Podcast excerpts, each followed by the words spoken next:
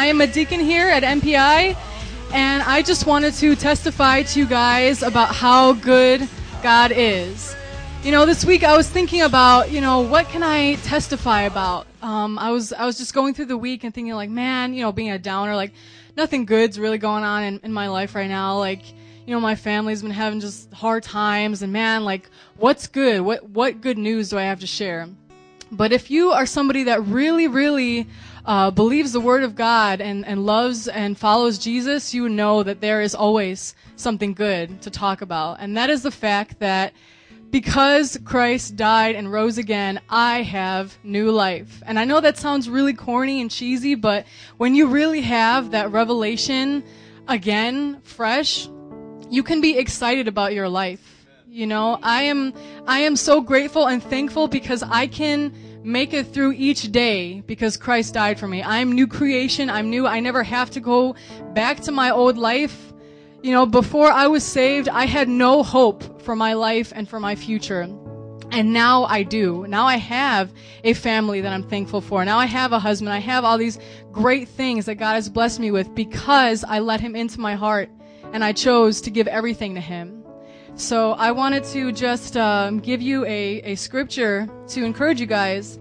Um, this is Galatians 2:20. I have been crucified with Christ, and I no longer live, but Christ lives in me. The life I now live in the body, I live by faith in the Son of God, who loved me and gave himself for me. So just let that encourage you guys this morning, you know, that you have new life in Christ, and you don't have to go back to your old life.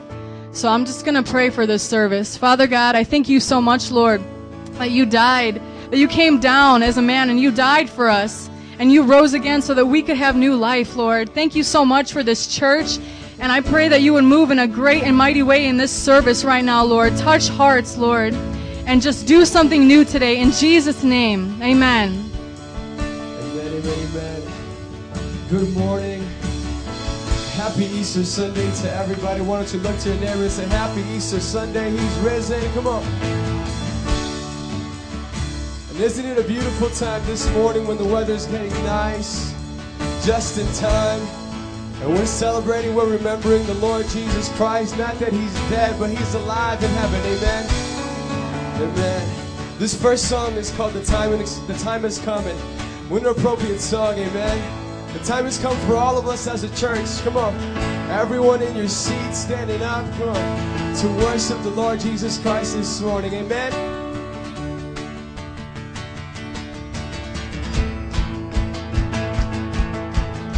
Put your hands together this morning. Help me sing it out. I found love. Every voice. Here we go. I found love beyond all reason.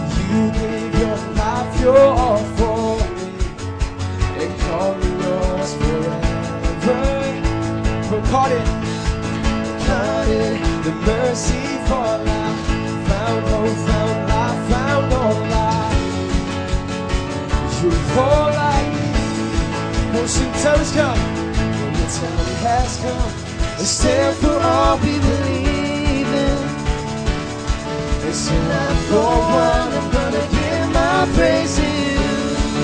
Come sing it out. Well, today, today is all or nothing. All the way, my praise goes out to you. Yeah, all my praise goes out to you. We sing it out this morning. Today, today I live for one thing to give you praise with everything I do.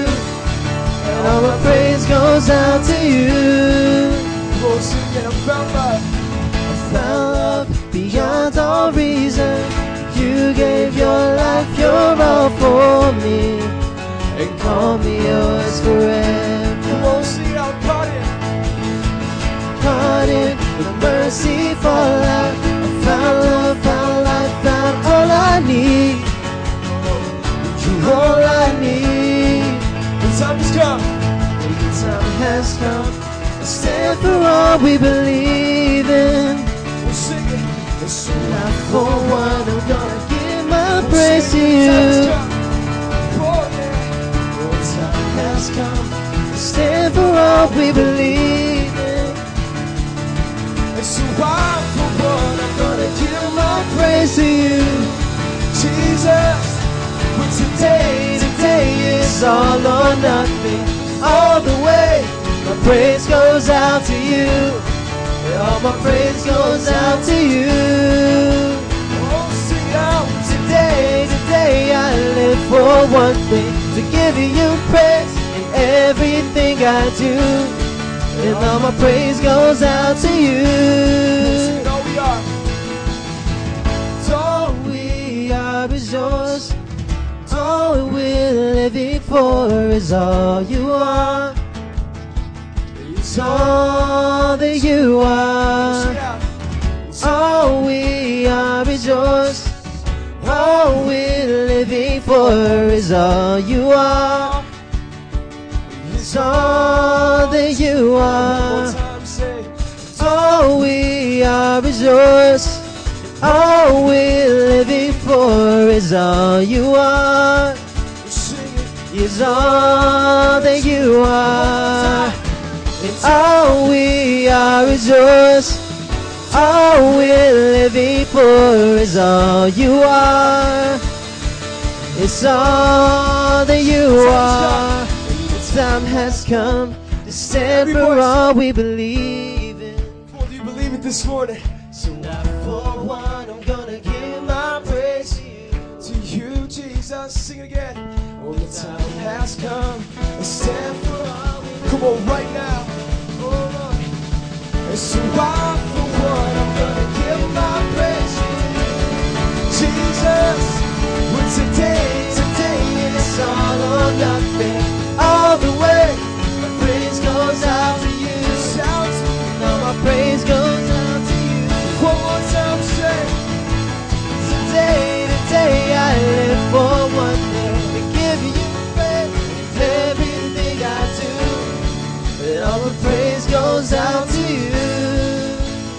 Well, give him a hand clap of praise in this place today.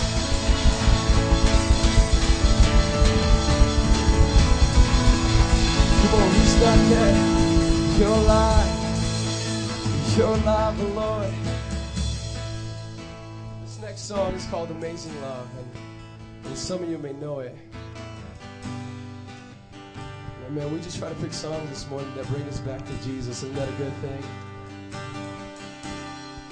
Come on, with all eyes closed in this place.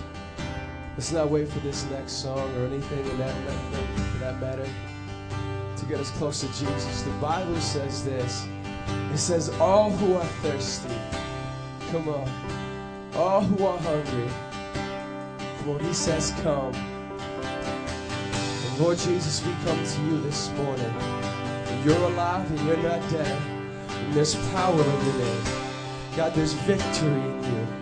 And so, God, we come to you this morning, and it's in that name that we praise. It's in that name that we meet. It's in that name that we have family. It's in that name that we live. Come on, church. We bless your mighty name.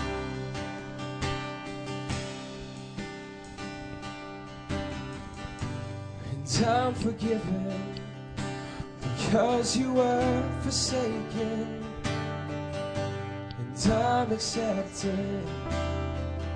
You were condemned. And I'm alive and well.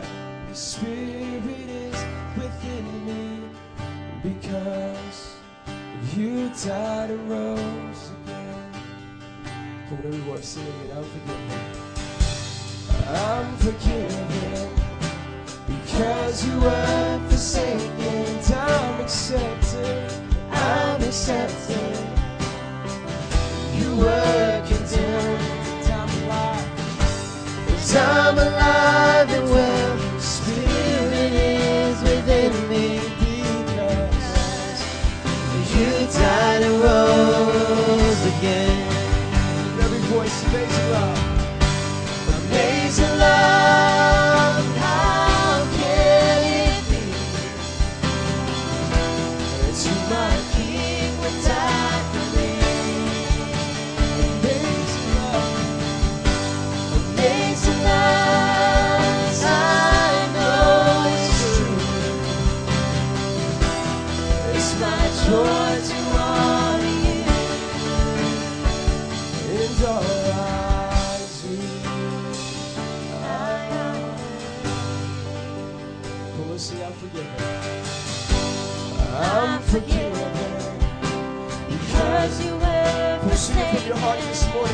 accepted. I'm accepted. You were, you were condemned. Somehow well. I'm alive and well. Your spirit, spirit is within, within me. Oh, because you died and rose again. Amazing love.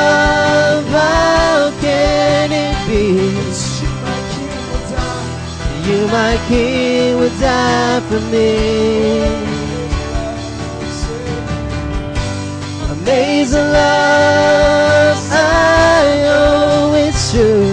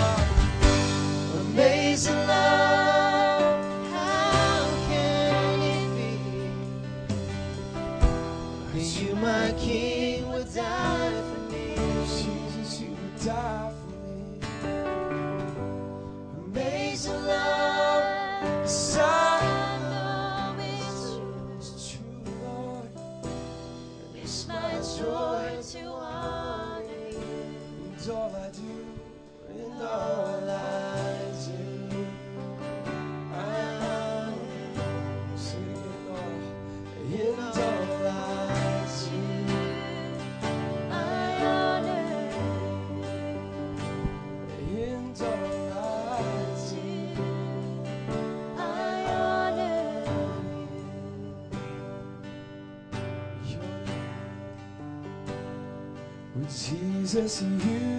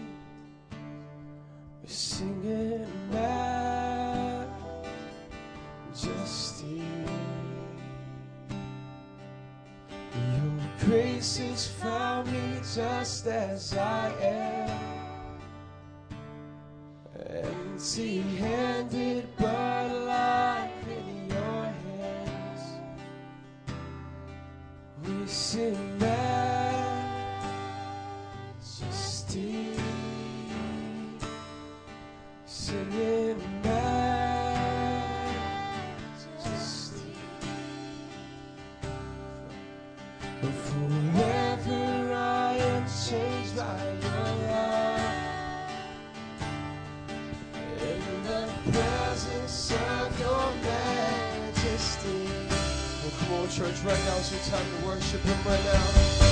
Come on, with hands lifted in this place. He's alive this morning.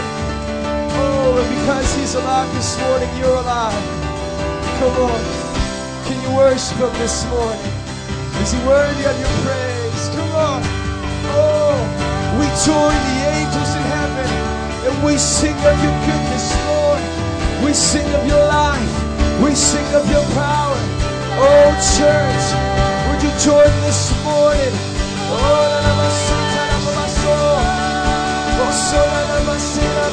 Oh,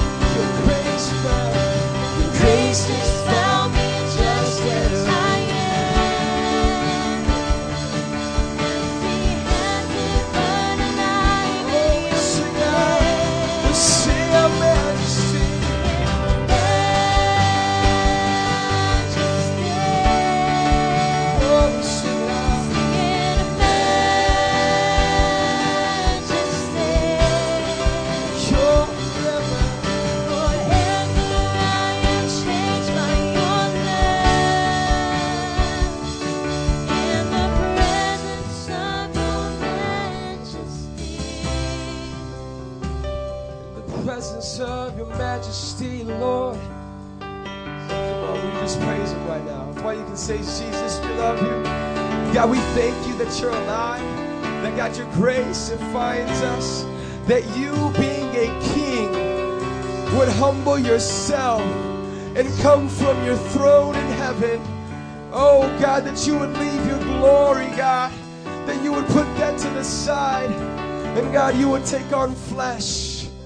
And God, you would die. And God, you would die such a brutal, excruciating death. All because of your love for us. It's because of that.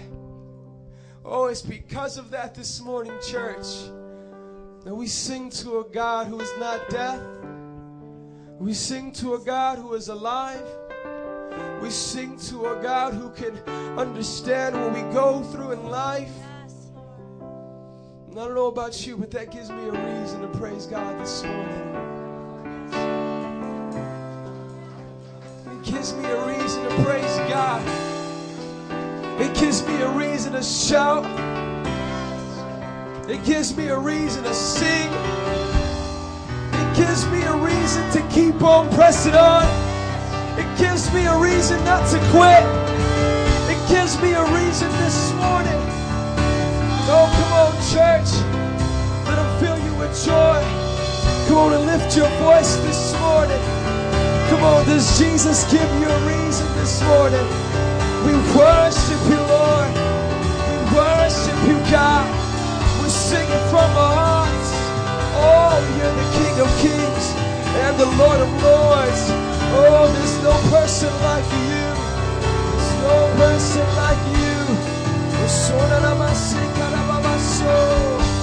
Oh, we sing in the Spirit this morning because you're alive.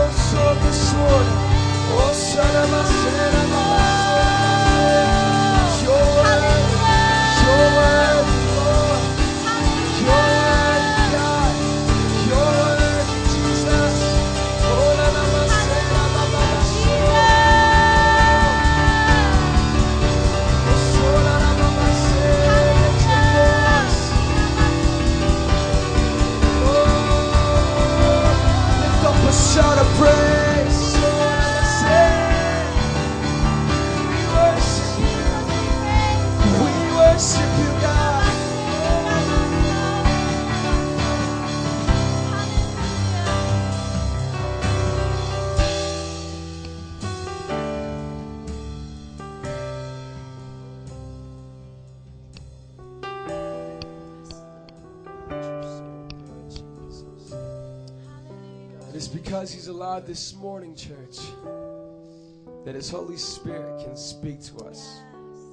God can speak to us this morning. Amen. And we're going to just allow Him to just use people. Amen. So if you feel you have a word of the Lord this morning to encourage the body, Amen. Right now, just go ahead and speak it out. Being led of the Lord. Oh, Jesus. Speak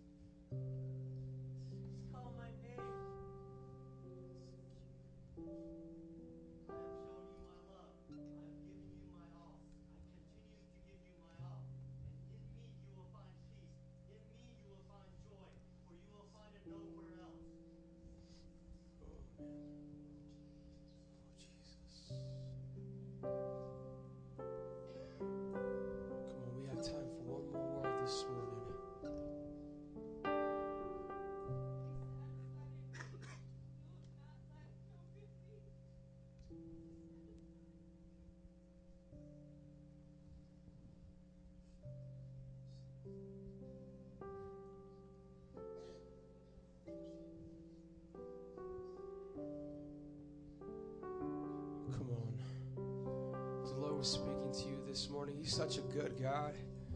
Come on, those words, we know what that was doing. That was just pointing us back to Jesus. It's pointing us back to Jesus. Come on, not a not a performance, not anything that we can do. It's back to Jesus and the cross, and He's alive this morning, church. Come on, let's just focus our hearts and our minds right now. God, come on, if you need to come to the Lord in repentance, that's a good thing. Oh, because He gives you life. Come on. If you just want more of Jesus this morning, that's a good thing because He's God. Come on. We turn to you, Lord. We turn to you, God. Bless your name. Bless your name.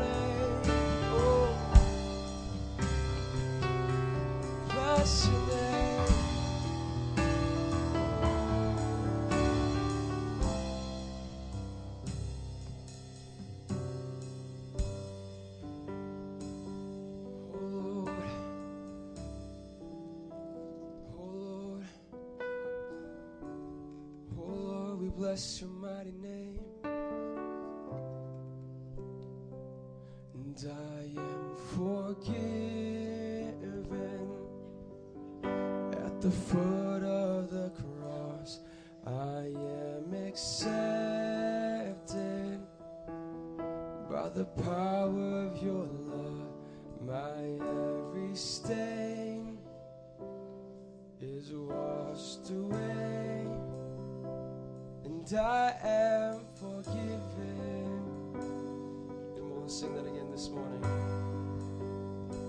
And I am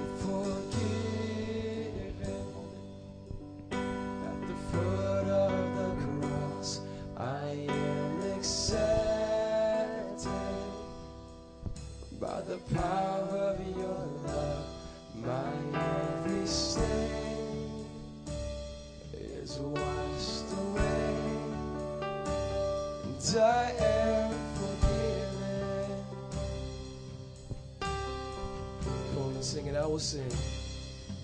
And I will sing for you alone. Have rescued this life. And Jesus, you have set me free. And you alone took away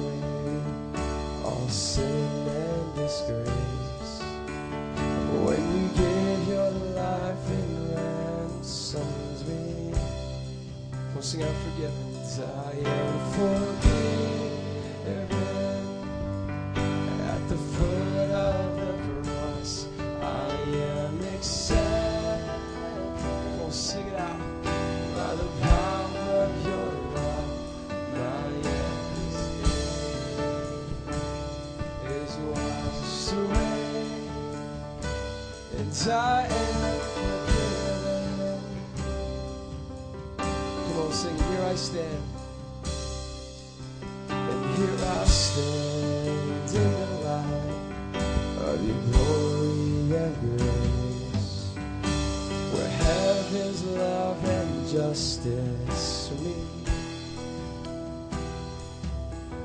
now I live for the one who has called me by name. We'll sing. And who is risen and alive in me. With every voice, I am forgiven.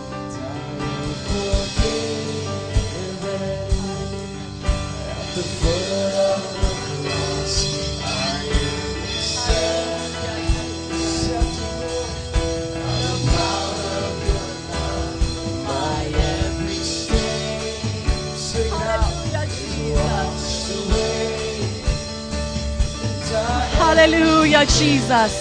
Lift up your hands all across this room. Let's sing this one more time. We are forgiven because of the blood of Jesus. It's only by the blood of Jesus. We come to the foot of the cross for redemption, for new life. It's because of Jesus this morning. Come on, if you believe that, sing it out. Say, I am forgiven. Hallelujah, Jesus. We worship you.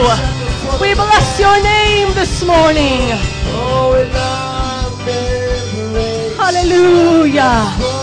We thank you, Jesus, for the cross. We remember the cross this morning. We remember your death, burial, and resurrection.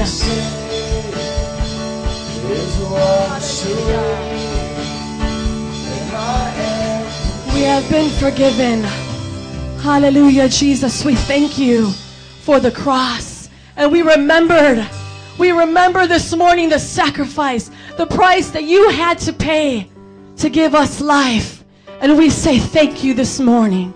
Say thank you to Jesus this morning for the life that he's given to you. We're going to prepare to take communion together as a church family. As the ushers make their way down the aisles, I want you at this time to search your heart. And if you are not right with the Lord, I ask you to take a couple moments right now to ask Him to forgive you of your sins. If you've never been to church before and you've, this is your first time here with us, I encourage you, come to Jesus. Ask Him to take away your sins, to make you white like snow. And during this time, as elements are being passed out, I want to encourage you to take the wafer and drink the grape juice in remembrance of the body of Jesus and the blood that he shed on that cross. Do it together as a family. If you are here with your husband and your wife, turn to each other. Spend a couple minutes with the Lord and remember his sacrifice for you. If you're here with your children, gather together with them and do this with them as we sing amazing love. As we sing that song, praises unto the Lord. Let's remember him this resurrection Sunday. Amen. Because every day to us as a believer, we celebrate his resurrection and we, mem- we remember the sacrifice that he paid for us. Hallelujah. You may partake at any moment as you get it. And then once you are ready, please stand up to your feet. We're going to worship the Lord together. Amen.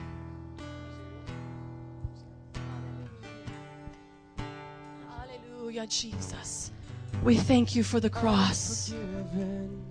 We thank you Because you were for your forgiveness. I'm accepted. You were condemned. And I'm alive when your spirit is within me. Because you died and rose again. I'm forgiven. Because you were forsaken. I'm accepted. You were condemned. I'm alive.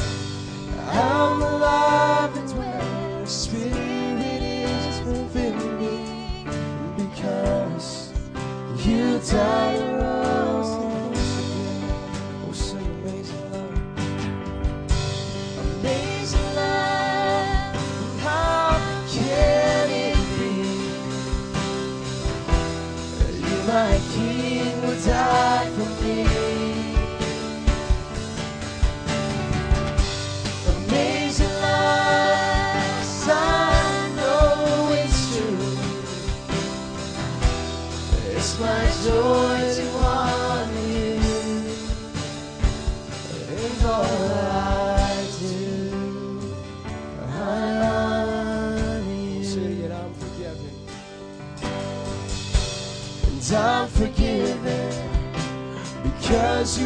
If you are finished partaking of the elements, please stand up to your feet with us and let's worship the Lord together.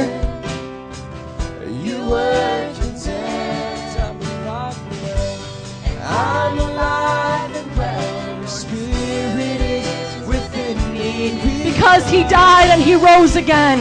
Lift up your arms all across this room. He was bruised for us, for our transgressions. He was crushed for our iniquities. The punishment that brought us peace was upon him. He died and rose again so that we could have life, life eternally with him. We thank you, Jesus, that you were condemned and we were set free. We thank you for our freedom. Hallelujah. Let's sing that again one more time. Amazing love. Amazing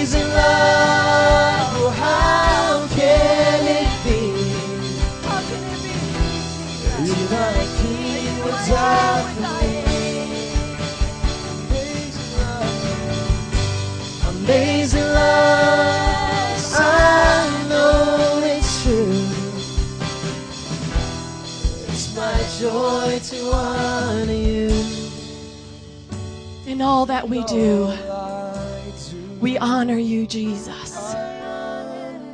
Hallelujah, Jesus. We thank you for your presence in this place. We thank you for making salvation attainable for us, your children. And we not only remember you today on Resurrection Sunday, but every single day of our life. We thank you for coming and for taking our place on that cross, for suffering the death that we should have suffered, and rising again to bring us life. We thank you for the freedom and for the redemption in Jesus' mighty name. And everybody this morning say amen and amen. Praise the Lord this morning. Give him a shout. Give him a hand clap. He is alive. He is a God that hears us, that cares for us. We worship you, King Jesus. You are good, and what you do is good. Why don't you turn to your neighbor, shake their hands? And at this time, as you find your seat, we want to dismiss the children, the King's kids, kindergarten through 10 years old. You can find your way to the back towards the sound booth. And the children's workers will take you to the back and you will learn about Jesus and the power of his might. Amen. Amen. It's so good to have all of you with us this morning. It is our honor to be here with you today. As you give out your last hug, how many are, are you how many of you are excited to be in the house of the Lord worshiping with the body of Christ? Amen. Welcome to Metro Praise International. My name is Nancy Y. Rostic. I'm one of the apostolic elders here, and I'm going to preach to you today the gospel message. If you can turn with me Uh, in your Bibles to Luke 19:10, the reason why we can celebrate his resurrection, the reason why we partake of communion, it's not because it's just something to do out of religiosity. The reason why we can do this is because he came for us. In Luke chapter 19, verse 10, if you're there, say, I'm there.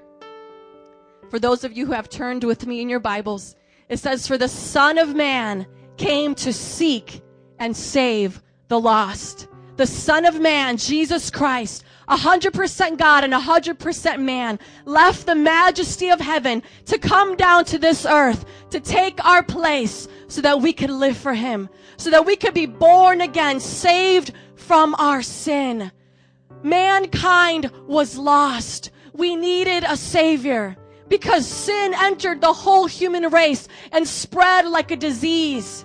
And we were lost in our sins and our sorrows and our sicknesses. And Jesus Christ left heaven to come here to make a way for us. That is why thousands across the world today can celebrate Easter. It's not about the Easter bunny. It's not about eggs in a basket. It is about our King, our Lord and Savior, the creator of heaven and earth who spoke the sun, moon, and stars into existence. He came and he took our place so that we wouldn't have to suffer eternity in hell without him. So I'm speaking to you this morning. If you are not right with God, if you don't have a personal relationship with Jesus Christ, where you've asked Him to forgive you of your sin, to come and live inside of your heart, to be born again. The Bible says that unless a man is born again, he cannot enter the kingdom of heaven. So if you know that is you this morning, and you've either A, never accepted Jesus, or B, you have backslid, you have turned your back on His commands, I want to encourage you to come back to Him. And some of you may say, well, I'm not good enough. He could never forgive me. I've done too much bad in my life. I have to go fix some things before I could come to the foot of the cross. You're wrong. The Bible says, come as you are. The reason why you are supposed to come is because you have done bad. There is no one good, the Bible says, no one who does good. All have gone astray. Come to Jesus this morning. If you could please stand with me to your feet.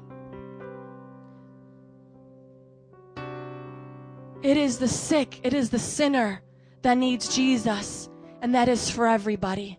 So please, this morning, do not allow the devil to lie to you and make you feel like you're not good enough for Jesus or that you've done too much bad for Jesus to ever forgive you. The blood of Jesus is enough for the sins of the whole world. He died. He came for the sins of the whole world and He wants to forgive you.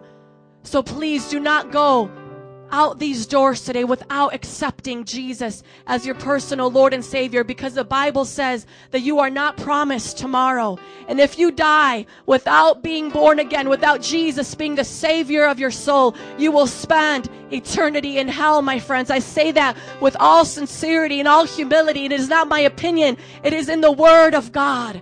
If we leave this earth without being born again, without the blood of Jesus, that was shed on that cross, covering us, we will die and go to hell. With all eyes closed all across this room, I want to pray because I feel that God is tugging on hearts this morning. And He's not going to force Himself on some of you. He will not force Himself on any of you. But it is the kindness of the Lord that will draw you to repentance. But if you resist it, He will not force you. So I want to pray, Jesus, right now, touch the lives and the hearts of people in this room that do not know you.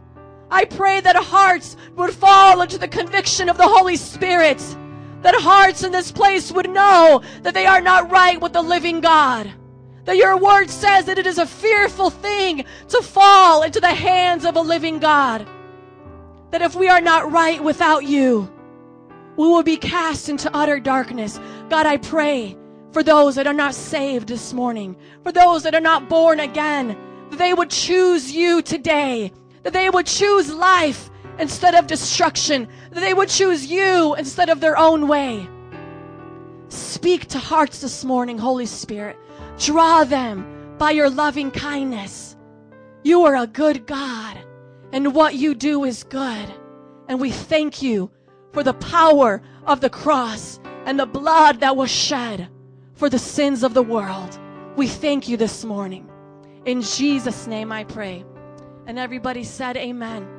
If you prayed a prayer this morning and you asked Jesus into your heart, you felt the tug of the Holy Spirit inside of you, and you know you need to get right. I want you to please go to our prayer workers, our elders in our church, Griselda and Berto, my right, your left. They will pray with you after this time. And if you want to get right with God, you want to ask Jesus into your heart, please go to them. Amen. Hallelujah. God is good. We're going to transition this time. We're going to say our confession of faith.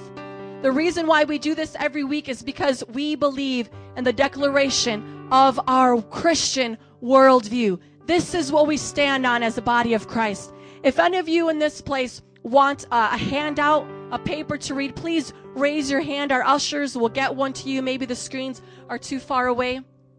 You could just simply raise your hand. The ushers will see you. We're going to recite this together as a church family with excitement, with passion, because we believe and stand upon these with all of our heart. Amen. How many of you guys agree with me? Amen. On the count of three, we're going to say it together. One, two, three. I believe in one God and Creator who is the Father, Son, and the Holy Spirit.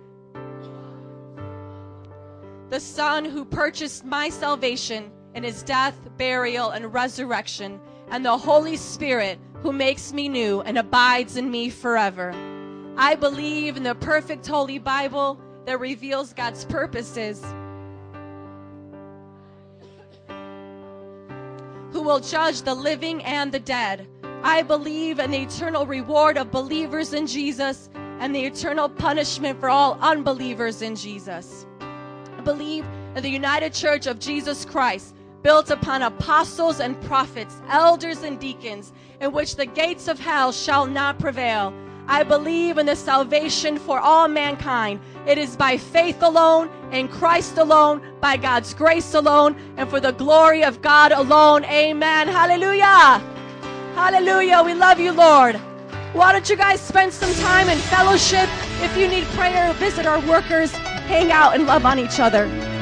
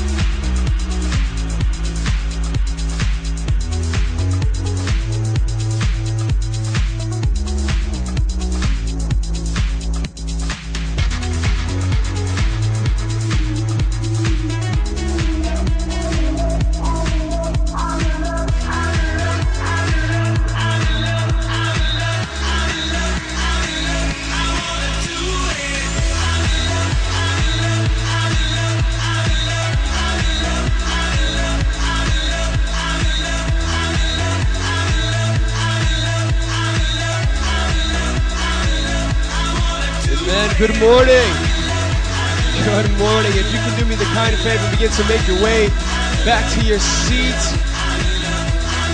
Getting ready for the rest of this beautiful Easter service.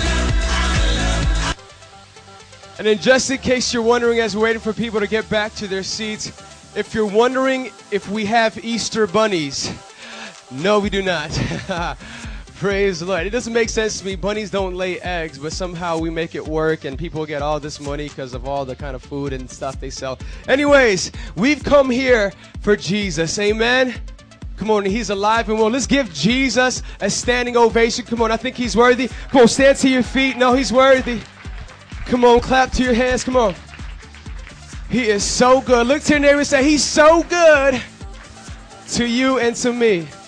Come on, you can have your seat one more time. Getting a workout here in church, standing up, sitting down, kneeling down, worshiping the Lord, because Jesus is worthy. Amen. Every Sunday here at church, 10 a.m., you can count on it. If you ever think to yourself, man, is there not going to be a service ever until Jesus comes back and we're all in heaven or the rapture, okay? That's the only reason we're not going to have a service, y'all. But we love Jesus in this place, and especially like this is His day. He's risen every Sunday, 10 a.m., and Fridays, 7 p.m. Elevate! Amen. I am the youth pastor there. We're gonna blow it up for Jesus. It was night, nice rather, this past Friday, and we were able to bring out the hoops, and everybody was like, shh, shh, shh. You know, my man, my man, brother Steve. Give it up for brother Steve, my man. He actually beat all the youth. So guys, please come on now for all the youth. Amen. We have a good time every Friday. Uh, so some cool things going on here at the church. We have a new website. We've had Pastor Joe Pastor Monica and countless others um, help and, and, and build this new website. It's really easy to use. That's the thing I love about it. If you ever check it out, you can click. And the thing about this website, you find out things going on in the church, and you can share the information on a Facebook if you are if you have social media whatnot. We want you guys to have the resources. We want you guys to know what's going on here at this church. So everything you'd want to know about what's going on in the church, you can find it out, and it is super easy. You're not going to get lost. Like what happens if I click this? Well, oh, oh, oh. It's really cool, y'all. Okay, say someone say really cool. Yup, it's really cool. MPIchurch.org. Come check it out if you have time. Don't be checking it out during service. Pay attention to the preacher. Amen. He like someone's like, Ch-ch-ch. none of that. Amen. Here at Metro Praise, it hasn't changed. Our vision here is to love God and to love people. Can somebody say love God? Come on and say love people. Come on, and that hasn't changed because Jesus came and He said, This is going to be the greatest thing you can do in your life. Man, the greatest thing is not becoming a, a manager. The greatest thing is not becoming a professional baseball player. That was something I wanted to do. Man, the greatest thing is not being the best mom and dad in the world. But the greatest thing is to love God and to love people. And we pray God, that you can understand that. And the way we go about that, we have a strategy.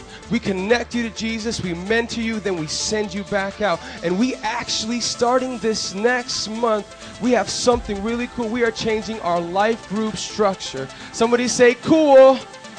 Uh, y'all gotta mean it. So this is what I'm gonna have people do. I'm gonna have the life group leaders begin to make their way up because we want you guys to know exactly what it's about. And what better way than to have the leaders? So come on up. Let's give a hand clap for the leaders as they make their way up. Amen.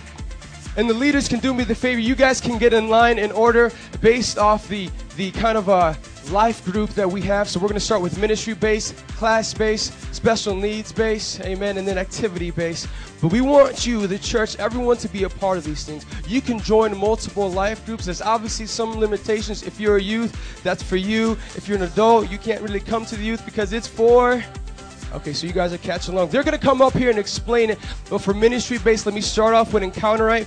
Pastor Chris and Vanessa are not able to be here. They are at Wicker Park, but they will be here next week. Amen. And every Sunday, Encounter Night. Man, if you love Jesus and if you want to get down radical worship and just experience and encounter God and just get like toasted and just like, oh man, God, you're so good. Oh, you're just singing songs and you feel the presence of God. That's what they're going to be doing every Sunday at 5 p.m. here at this campus weekly. Somebody say weekly. Amen, amen. And then we're going to kick it off for the youth life group. Give it up for Layla. Amen. My name is Leilani Hernandez. I'm the assistant youth pastor with my buddy here, Adam. And for all you youth out there, we have youth uh, life groups every Tuesday. We meet every other week at 6:30 at Adam's house. So make sure you guys come invite your friends and enjoy a good time of, of fun and fellowship. And we're just going to live life together and do what we got to do for Jesus. Amen? Amen. Hi, everybody. My name is Pastor Susie, and um, our ministry is King's Kids. We're going to have our life group every Wednesday night. Every Wednesday, 6:30. 6:30. So bring your kids. We provide a snack for them at that time. Then after that, we want to disciple your kids to uh, learn about Jesus. We want to teach them how to just grow up to be mature adults and teach them how to talk to their friends about God. So bring them out every Wednesday night, 6:30. It's a boys and girls club called Impact and Royal Rangers. And then the last Wednesday of the month, we're going to have a family fun night. So come on out, join us. Um, again, the family fun night starts at 6:30, and we'll be doing games and uh, usually have snacks for everyone. Okay? Amen. It's going to go this way to the Goveas. Amen. Amen. We are the Goveas. Okay. Now, yes, we lead the Bible study every Friday night at 7 p.m. at our place. Okay. Um, you know, every single day you gotta eat food in order to survive, right? So we, Jesus says that we have to be able to, you know, be in the Word of God. That's the Word. Amen. That's the food that He has given us for our spirit and soul. Amen. So every Friday at 7 p.m. It's gonna be at our place, Bible study. Please come by. It's a good time of getting to studying the Scripture, good time of prayer, a good time of worship and fellowship, and also snacks and drinks along as well. Amen. So please come on by. And I'm going to share this for Deanna. She's also at the Wicker Park campus, but she's going to be starting, starting something very cool. Somebody say cool.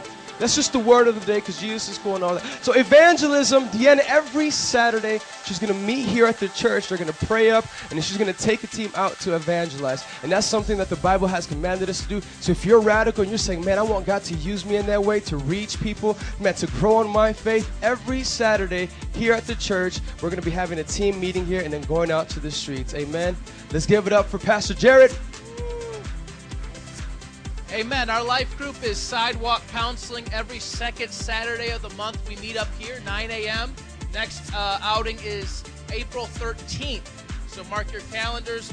We pray up here. We go to an abortion mill and we minister outside of there, do some witnessing, trying to persuade the women there to receive Christ and to keep their children. And there's three reasons we do it. One, because we believe the Bible. Amen. The Bible says, seek justice, love mercy, walk humbly with your God. Two, because we're against abortion. It claims to be helping women, but it hurts women and kills babies, so we want to shut that down.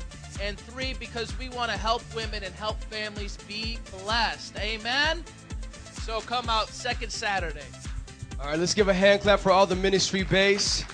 So there is all across the board opportunities for you if you're saying to yourself, man, I just want someone to get have a Bible study with me. I just want to get in the word with somebody. I want to just break this down. We have ministries throughout the week that you guys can be able to say, hey, you know what? I want to be a part of this. I want to join this. So we have this information again at the website. Come check that out. But the next couple of life groups that we're having, class-based, special needs based, and activity based, are all designed specifically for their own. I'm going to have the life group leaders share for the class base. What we want you to do is join and be a part of the first one. So sign up, and I'm going to have brother Ricky. Let's give it up for Ricky. Share a little bit more. Amen, amen. Uh, by show of hand, who here is married? Amen, amen. Who has the best marriage? Ooh. okay, for those guys who lowered their hands, you need to come to my life group, okay? You have much to learn. You failed. But those who kept their hand up, amen, you passed the test. But you know your wife gave you that elbow. Anyways, uh, my name is Ricky. This is my lovely wife, Rachel. We're going to start a marriage life group. And we're only going to meet once a month. Uh, well, April 21st will be our first meeting. Enough time for you to find a babysitter if you have children. Uh, we're going to have a great time, okay? This is for everyone, whether your marriage is awesome, it's great, or your marriage is on the rocks. It doesn't matter. We all could learn something. There's always something you could pick up along the way. There's something, it could always get better, amen? And so, plus, we're going to have great fellowship, awesome time to get to know other couples where you could go on double dates. It's going to be a great time of fellowship. We're going to have great activities, games. It's going to be fun. And what we want to do is the last meeting, which will be in June, we want to go out on the date night. You know, go out to Navy Pier, just do something fun uh, together where you could also have that quality time with your wife or your husband. And so, what we want to do is we want to do marriage God's way, amen? Uh, when you look around you, uh, you see uh, this building, the skyscrapers in downtown, the clothes you're wearing. Uh, someone designed that, didn't it? Didn't they? There's a designer, right? So there's a designer to every design. There's a mastermind to every masterpiece. And the creator of marriage is God. He is the mastermind. He is the creator. He ordained marriage from the very beginning as the first most important institute on this earth. And so if anybody knows how marriage is supposed to look like, how is what works and what doesn't work, it's going to be God. Amen. And so we want to just talk a little bit about that from a biblical and godly perspective. We want to talk about how to keep your love tank full, how to do that, and just really encourage you. And I'm sure you guys would encourage us to have that just blessed, happy marriage for, for a lifetime. Amen. So come on out. Also, uh, this is a, a, a closed group, which means you would have to come to the first meeting, April 21st, in order to come May and June. If you don't come in April, you're going to have to wait until when the next class starts. We'll keep you informed. So please come on out. It's going to be fun. Uh, all the info is on the website. Uh, give me, talk to me afterwards. So, amen.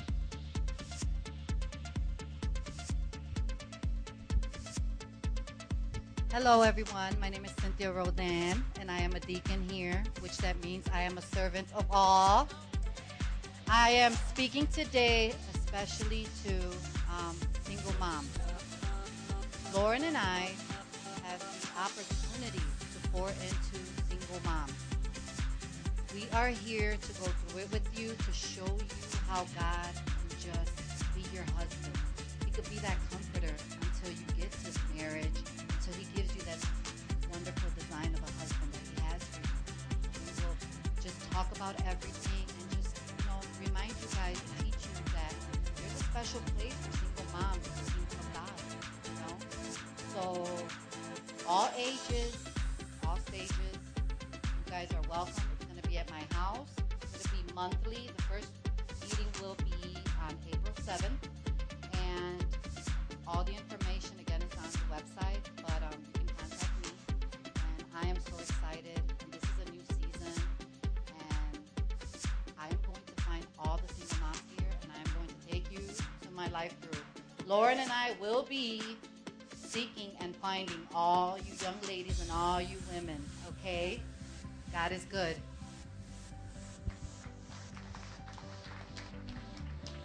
Amen. Yeah, um, my name is Nick. I'm in the activity-based on life group, which is led by um, Isha Robin. And pretty much we just like I know everybody got a busy lives and stuff. You know, everybody going to school or even working, and we don't have any, um, too many opportunities to hang around um, with one another. So this opportunity for everybody in as, you know, as a body Christ as a whole, to fellowship and you know build relationships and just live life together. So um, pretty much, um, well, we start off a couple of weeks. So it's like every every um, second Sunday of the month that we all do an activity. So this uh, this upcoming month on the 14th, we're going uh, bowling at Mount Claire, right here around the neighborhood, and then just like sign up on the Facebook page and just and stay tuned for further announcements. So probably you know something different and stuff. Amen. Let's give a hand clap for the leaders. So take a good look at some of the leaders here. If you want more information, please come up to them after service. We also have the information on the Facebook page, ways we can stay connected. Please don't hide your kids and hide your wives, okay? We want everyone to be a part of it. Amen. Come on, let's give it up for the leaders one more time as they make their way back to their seats. Thank you, guys. Thank you. Amen. Praise the Lord. Continuing on the show must go on. Amen. Amen. We believe that as we do all these things, the goal here is 100,000 disciples in Chicago, 50 churches with 500 around the world. If you believe we can do it, come on and say amen. God is able. Amen. Amen. Let's prepare to receive our tithes and offerings this morning. And, and I want you guys to open up your Bibles with me to Isaiah 53. You know, this, this, this passage that we're going to open up our, our Bibles to, Isaiah 53, is not necessarily anything dealing with money or tithes and, and, and anything like that, but it's really about Jesus Christ. And, and what better time to really um, just focus in and just get us, uh, receive the word rather, and, and understand what the Lord had done for us, what He is doing in our lives. Amen. So as you're preparing to re- receive our tithes and offering, let's just read this. Amen. Let's start in verse 4 rather let's let's go back and start in verse 3 he's it says it like this and this is speaking of jesus a prophecy of jesus it says this He was despised and rejected by mankind, a man of suffering and familiar with pain, like one from whom people hid their faces. He was despised, and we held him in low esteem. Surely he took up our pain and bore our suffering, yet we considered him punished by God, stricken by him, and afflicted. But he was pierced for our transgressions, he was crushed for our iniquities. The punishment that brought us peace was upon him, and by his wounds we are healed. We all, like sheep, have gone astray. Each of us has turned to our own way, and the Lord has laid on him the iniquity of us all. He was oppressed and afflicted, yet he did not open his mouth. He was led like a lamb to the slaughter, and as a sheep before its shears is silent, so he did not open his mouth. By oppression and judgment he was taken away. Yet who of his generation protested? For he was cut off from the land of the living. For the transgression of my people he was punished.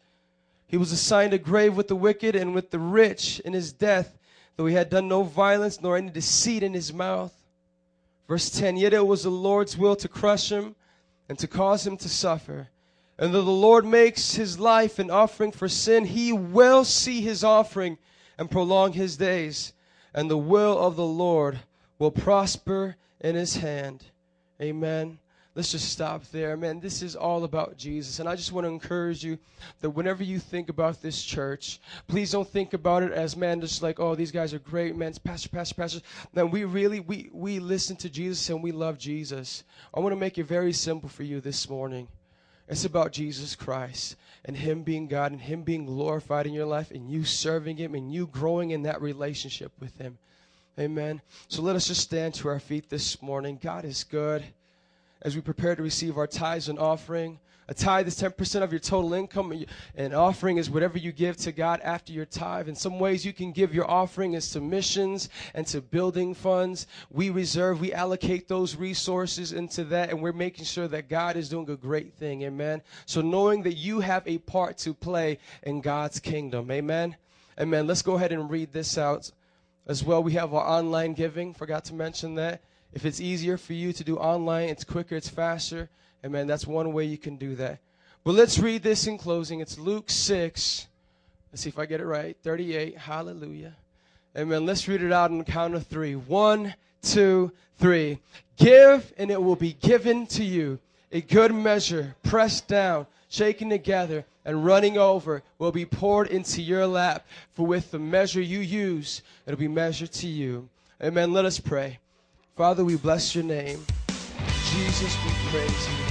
God, who loves you. God, we just pray that as this time, Father, you would open up our hearts, God, and you would just pour out your love and your grace and understanding, God, that we can give you the, the praise, God. And we just pray for your people, God.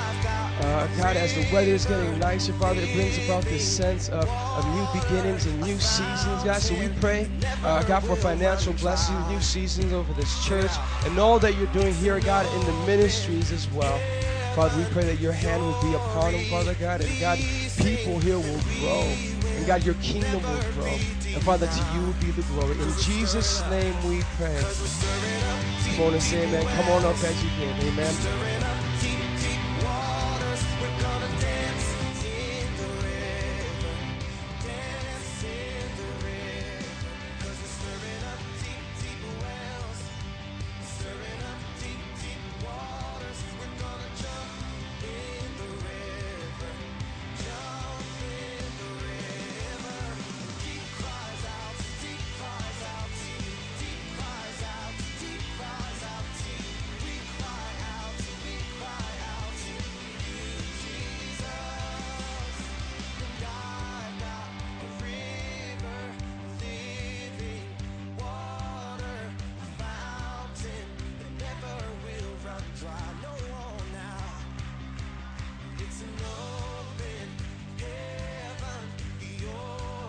Man, how many love Jesus? Can I get a woo woo? Amen, amen. We've been talking about the last month, your purpose in God, and I'm so thankful that you are here today because we are concluding our sermon series on the purpose that God has for your life. We've talked about the purpose that God had for you by foreknowing you and all the future things about you, that before you got here, God knew you. Think about that. That was an awesome message, wasn't it? Those of you who weren't here, you can check it online. God foreknew you. Then Pastor Adam came and talked about kingdom purpose about how when you are in the kingdom of God, that is your purpose. That when you seek first the kingdom of God and his righteousness, everything else is added unto you. So if you're in the kingdom, what should you seek first? The kingdom of God. Let's try it again. If you're in the kingdom of God, what should you seek first? The kingdom of God. Some of you are still sleeping. I'm going to say it one more time. In the kingdom of God, what should you seek first? The kingdom of God. Thank you. And then the third week, we talked about how God has a purpose for your life, and that is through suffering. That you will not get around suffering in this world.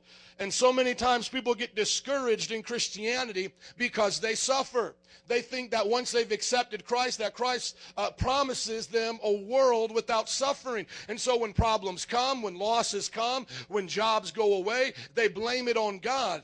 But if you can understand your purpose is through suffering, there is no way out of suffering. It's already a part of the plan. You have to go through it. And we discussed as well if somebody says, Well, to hell with all of this religion, I don't need God because I don't want all the suffering. Denying God doesn't take suffering out of your life.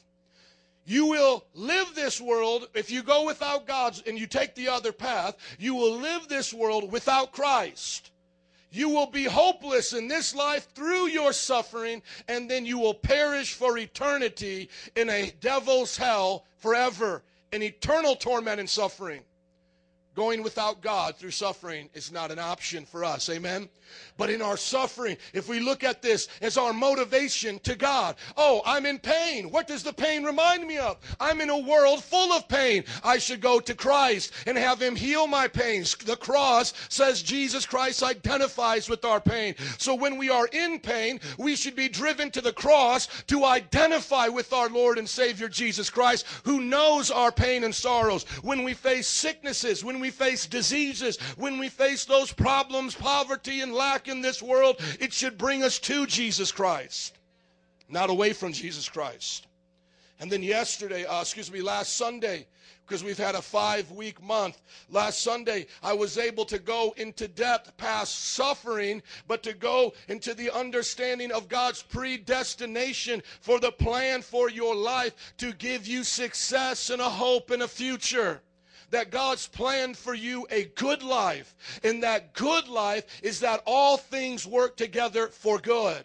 And I ask you to think about that illustration that uh, a professor did with his students one day. That he wrote down, he said, write down on one side the hardest times you faced in life.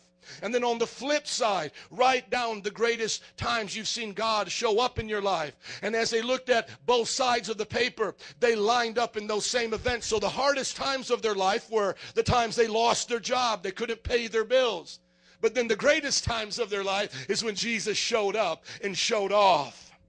And last week I gave you the evidence against Calvinism, which has been one of my pet peeves as of late of medieval 15th, uh, 16th century doctrine basing itself back in Augustinianism, Gnosticism, which teaches fatalism. And the bottom line of Calvinism is if it's true, it makes God a devil and a monster. That if God would only look in the future and choose to save some but damn others, this is false because God does love the world, gives a choice to the world, and men are damned by their own choice. And I played a video and I explained that thoroughly to you so that then today you could make the choice to be a part of God's good plan for your life.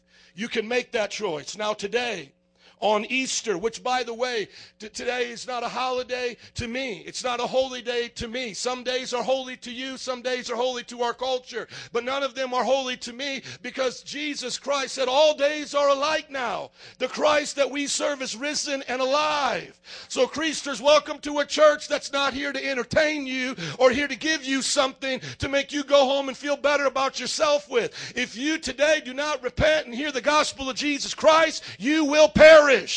Today means nothing in God's calendar without you being born again. Now I thank God that there are some of you today that appreciate this day, that you like this day, that this helps you give a party for Jesus. And the Bible says I can't judge you. I should allow you to have that day, celebrate this day as unto the Lord. So don't judge me because this day is another day, just as unto the Lord as all days are. And I won't judge you for making this a celebratory day. Are you listening to me? But there is no Easter bunny, no Easter egg in my house today. It is the scriptures of the Lord Jesus Christ and His presence. And any church that uses those things to bribe people to come to church, God have mercy on them and this nation.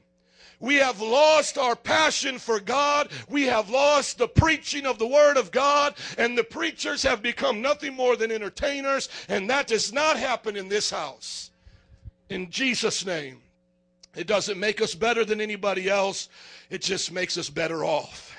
Because I'm here today to tell you I am under the fear of God. I fear the Lord, my friends. I fear Jesus Christ because one day I will stand before him and he will judge what I've told you. He will judge me on the words that I've said to you, to your family, to your friends, and if I've entertained you, if I've played patty cake with you, God have mercy on me. Now, today, as we finish off this message, the purpose, lastly, that I want you to get that God has for your life, as some of you are thinking about Resurrection Sunday today, is that He wishes none would perish. Turn with me in your Bibles to John chapter 3, verse 3. If you're glad you came to church this morning, can you say amen? Amen. We're not mad at you. We're glad you're here. You might be looking at your neighbor going, We should have gone to another church. No, we're glad you're here. We don't think we're the only good preaching church, but we're just one of the best. And we're here to tell you we're glad you chose one of the best this morning. But if you want an Easter bunny and dropping uh, Easter eggs from a helicopter, you, you did not come to the right place. Amen. And all I have to, to ask them is not for an Easter egg for my child, but I ask them to repent for that foolishness. Amen. That's okay. I love Jesus. He, he still loves me. That's the most important part. He knew, by the way, he knew what I was going to preach before you got here this morning. So there must be a reason why he brought you here. This ain't a surprise to Jesus. I want to preach to you about none perishing because it's the purpose that Jesus has for each and every one of you. That you would not perish. You can get everything right in life, but if you get this wrong, you will perish forever. And that is your relationship with Jesus Christ. You can say, Pastor, I acknowledge he foreknew me. You could say, Pastor, I understand that I have a kingdom purpose. You could say, Pastor, I understand that suffering is a part of my life. And I can understand that God will work everything for good in my life. But listen to me, my friends, understanding it and living it out are two different things. The Jewish people of Jesus' day understood the Bible. They memorized the Bible. They meditated on the Bible. They taught it to their children. They wore it on their foreheads. They put it on their doors. And yet, this man we see in John chapter 3, Nicodemus, as to say a southern saying, is as lost as a goose in a hailstorm. He was a religious leader, but he knew not the God of his religion. He had parted ways with God. As many of the Jewish people of that day had done, they no longer lived for God. The words of the Bible were not what they based their life off of, but rather the traditions that they came from the Word of God. And so, with their traditions, they nullified the Word of God. Almost sounds like a problem we may have today people took the word of God in our churches and have made traditions, and many of these traditions nullify the word of God. Now there's nothing wrong, like I said, with celebrating a holiday or a special day as you as you want to do unto the Lord. I, I, I just I would question involving pagan like things, but I would still say God gives you permission to color an Easter egg, do what you want. I mean, as long as you ain't worshiping the goddess Ishtar where that tradition came from, I could give you the grace to do that. But the tradition that we've made off of Christ and his resurrection to what we now call an Easter service, I think that tradition in people's minds becomes a hindrance to salvation. Just like traditions in Jewish people's minds became a hindrance to Christ himself. This is the context of John chapter 1 and onward. But let's start in verse 3. Well, uh, well, matter of fact, let's just read uh, chapter uh, uh, 3, verse 1. Now there was a Pharisee by the name of Nicodemus. What was his name? Come on, what was his name? Amen. Thank you. A member of the Jewish ruling council. Pretty smart guy. He came to Jesus at night and said, Rabbi, we know that you are a teacher. So he knew Jesus was a teacher who had come from God, for no one could perform miraculous signs you are doing if God were not with them. In reply, Jesus declared, I tell you the truth, no one could see the kingdom of God unless he's born again. Don't you love Jesus? Jesus doesn't go, Well, thanks, Nicodemus. I, I appreciate the compliment. Hey, that's pretty awesome. I'm a pretty good teacher. I'm a miracle worker too. No, Jesus doesn't even give attention to the compliment. He looks right back at Nicodemus and he says, You need to be born again if you're going to enter the kingdom of heaven. Hello, somebody. I'm going to Easter service. You need to be born again. I went to Palm Sunday service and got a palm. You need to be born again. Pastor, I love your worship and the pretty lights of your building. You need to be born again. You see, your religion, your compliments, your shaking Jesus' hand saying, I'm down with what you do, means nothing unless you're personally born again. Now, you might think to yourself, you're more religious than Nicodemus because the Bible says some people think by good works they can achieve salvation. So you might think to yourself, well, you know, Jesus, he might, you know, have said that to Nicodemus, but he wouldn't have said that to me. Nicodemus was a Pharisee of the Jewish ruling council. That means that he was a scholar in his Jewish faith. He could read the Bible in its original language, Hebrew. He probably had committed to memory the Pentateuch, the first five books of the Old Testament. He could quote them probably from memory, like how you see Muslims today quote the Quran. They could probably quote the entire Pentateuch. On top of that, they could quote the entire Psalms to you, if not large portions of it. How well do you memorize Scripture? Have you memorized the first five books of the Bible? Have you memorized all of Psalm 119? On top of that, they had three times of daily prayer that they prayed every single day at the temple. This was the kind of prayer that got Daniel in trouble because he kept praying and they told him to stop and he would not and he was thrown to a lion's den. It was the three times of prayer. How many times do you dedicate in your day to prayer consistently every day? They also then lived a morally pure life to the best of their ability. They would abstain from certain foods. They would abstain from certain kind of behaviors like sexual immorality drunkenness. They would abstain from perversion and all of these different things. So now that you get the understanding of who nicodemus is without christ in your mindset do you think your catholic uncle compares to nicodemus you think your Catholic grandma compares to Nicodemus? So I don't care how religious they are. My parents came from a Catholic family. It doesn't matter how religious they are. They're not as religious as Nicodemus. This is the equivalent of Jesus talking to the Pope.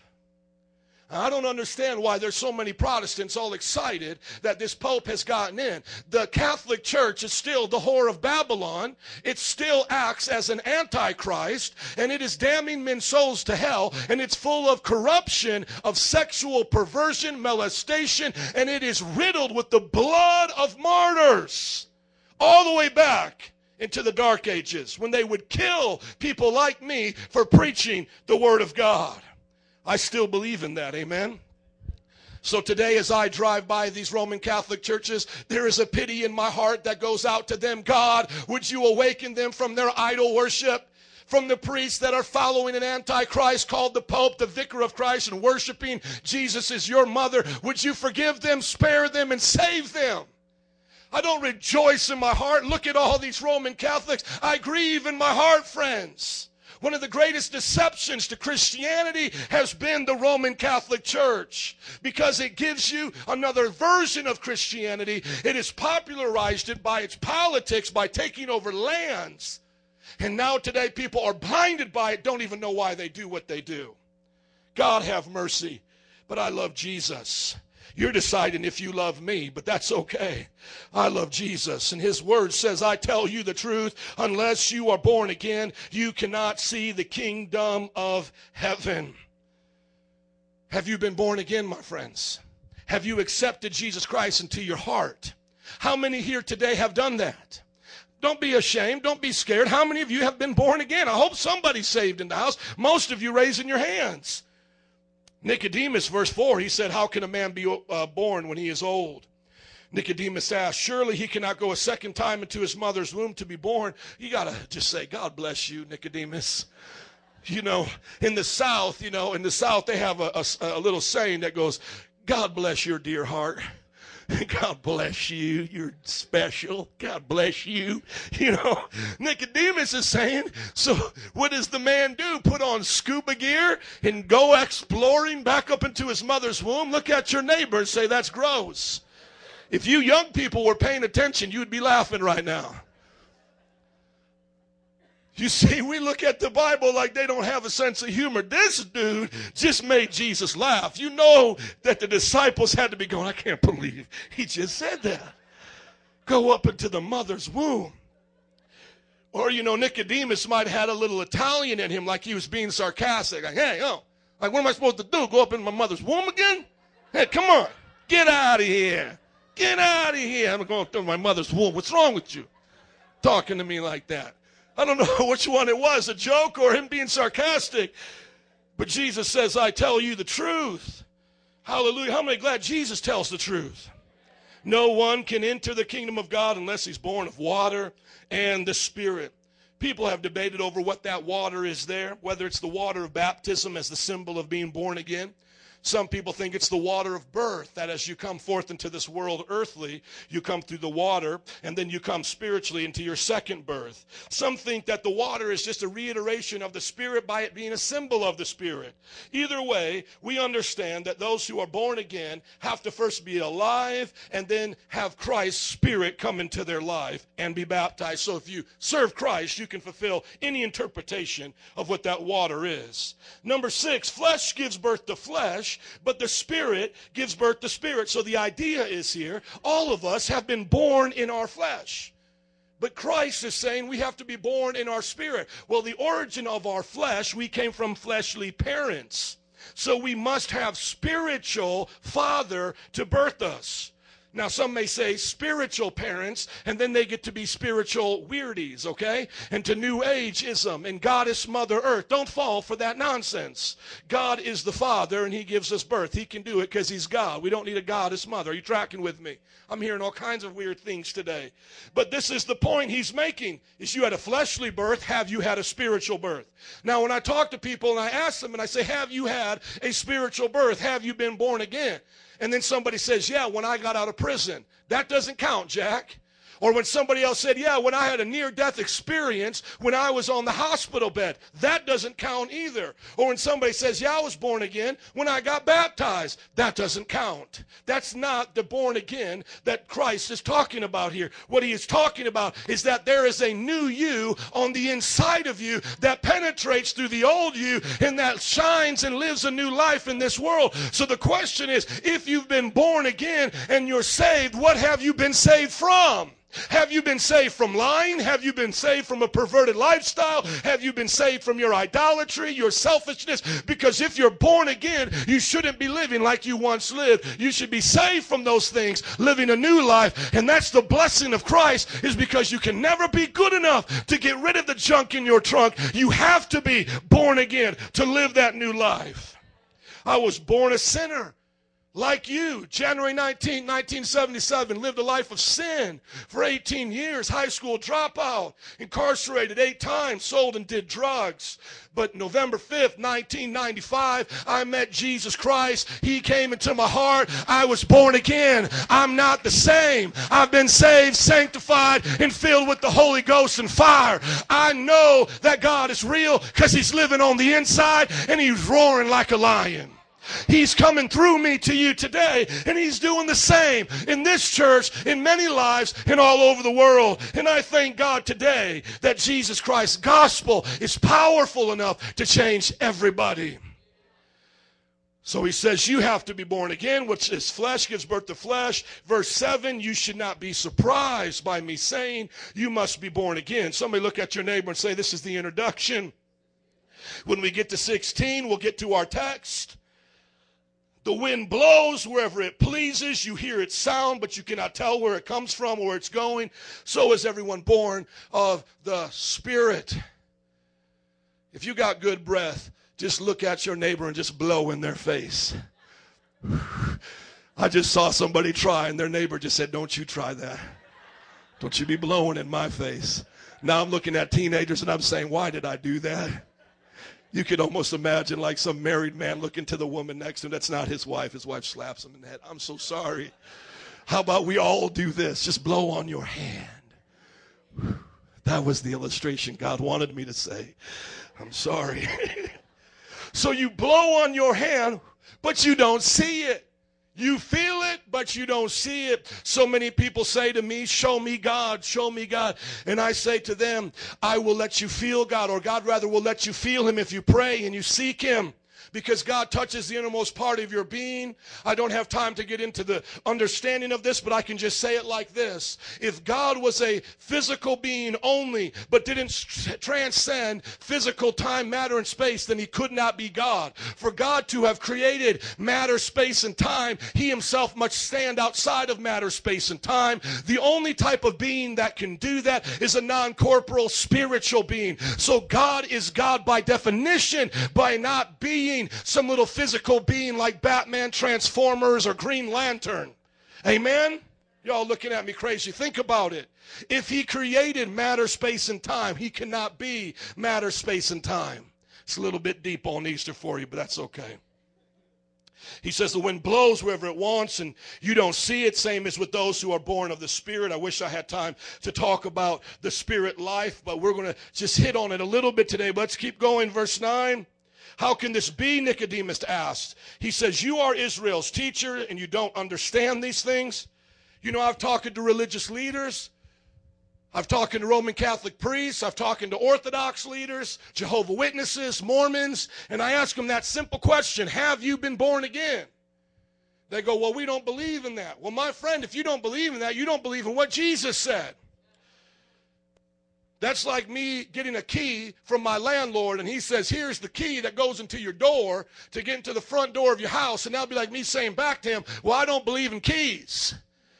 He says back to me, Well, stupid, you ain't getting into your house then. Well, I don't believe in being born again. Well, you ain't getting into heaven then. Being born again is the key into heaven, and it comes through Jesus Christ. He says, I've spoken to you of earthly things and you don't believe. How can I tell you of heavenly things? Some people want to understand revelation and they don't understand how to stop sleeping with their with the person they're not married to or looking at bighooters.com. You're not ready to understand the four horsemen of the apocalypse until you can zip it up, mister, and delete your email account to bighooters.com. You ain't ready for revelation yet. You need to live for Jesus Christ right here. Some people say, Well, I want to understand the end times. I want to know the mark of the beast. I want to understand all this. But you still cussing, you're still drinking, you're still fornicating. God says, You ain't ready for that. You need to start in the spiritual elementary school of repentance. Get right with God. And then when you understand what God is saying, you can go to Revelation and enjoy the fine wine of heaven. You can go to the deeper filet mignons of Jesus. You can spend your life trying to decipher the Ezekiel's wheel within a wheel. But until you understand earthly things, you can't understand heavenly things. Verse 13 No one has ever gone into heaven except the one who came from heaven, the Son of Man. That makes us question about Elijah and Enoch. Both of them we saw ascend. Where do we think they went if they didn't go to heaven? At this time, we believe that they were in the bosom of Abraham. We believe that in the underworld of the Jewish thought is some place called Sheol, and it was divided into two places. One place was the bosom of Abraham where the righteous went, and then there was a great chasm that separated that to the place of Hades, the place of the death. We then see this as an illustration in Jesus' parable when he begins to say that there was a rich man who died and a beggar named Lazarus who died. Lazarus was in the place of paradise known as Abraham's bosom. He could see across the great chasm. There, the rich man and the rich man talked back and forth. We believe that when uh, Ephesians says that he who ascended is also he that descended, and when he then came out, he led captivity captive and brought them to his Father and gave gifts to men. We believe that after Christ died and was buried, what he did in the burial time was he went down to that place called paradise. He released them, brought them to heaven, and then those who had rejected him from the time all the way up before that, he preached the gospel and said, What you rejected in shadows and type, you rejected in me. Deep theology. Look at your neighbor, go, That's deep. So he says, No one's gone to heaven except me. I've come down from heaven. So was Jesus born in a sense of his existence? No, when Jesus came, he already existed, but he was born by taking on an earth suit. His eternal deity, his eternal spirit had always been with the Father, but when he came to this earth and what we call the incarnation, the kenosis, the self humbling of God, he took on flesh, split through the womb of a mother to be here with us as we would have to put on an earth suit to go to space, but we still remain who we are, though we have a suit on. He came from heaven, remaining who he was in full divinity, but took on flesh and became a man. And yet the hypostatic union teaches us that he also took the nature of a man, which is the great theology of the God man, being theanthropos, God and man in one. And the Bible says that he came for a purpose. Look at verse 14. Just as Moses lifted up the snake in the desert, so the Son of Man be, must be lifted up. Does anybody remember the guy named Moses in the Bible? Moses, at one time, to spare the people from a plague that God had brought, grabbed a hold of a staff, put a snake on it by God's command, and he lifted it up to the Israelite people. And whoever was sick and diseased who looked up to that staff that had a serpent around it was healed. If you look today to the symbol for medicine, that staff with a serpent around it, that's where it comes from. And so Jesus refers back to that and says, as Moses took up a snake and put it on a snake and people were healed, that is how I will be lifted up. Of course, the stick representing the cross and the snake representing the curse upon that cross. Jesus would become a curse for us, and all who look unto him will be healed says that everyone, let's read it, verse 14, just as Moses lifted up the snake in the desert, so the Son of Man must be lifted up, that everyone who believes in him may have eternal life. And let me just tell you a little bit here about that Son of Man title. Sometimes we think that, you know, when he's called the Son of Man, that means he's the, Mar- uh, the child of Mary. And when he's called the Son of God, that means he's the child of God as Father. But most don't understand that the Son of Man is a title referring to divinity back to Daniel chapter 7, when Daniel Daniel sees the Ancient of Days, and one like the Son of Man comes to the Ancient of Days and receives all worship from angels and every tribe, nation, and language. So every time Jesus is referring to himself as the Son of Man, he's referring to himself as the glorified, pre incarnate, divine Son of God, equal to the Father, always worthy of worship. But yet, he will be lifted up like a serpent was lifted up. Have you thought about what it cost Christ to be your Savior? What it meant for God to become man, take on flesh, and to die for you?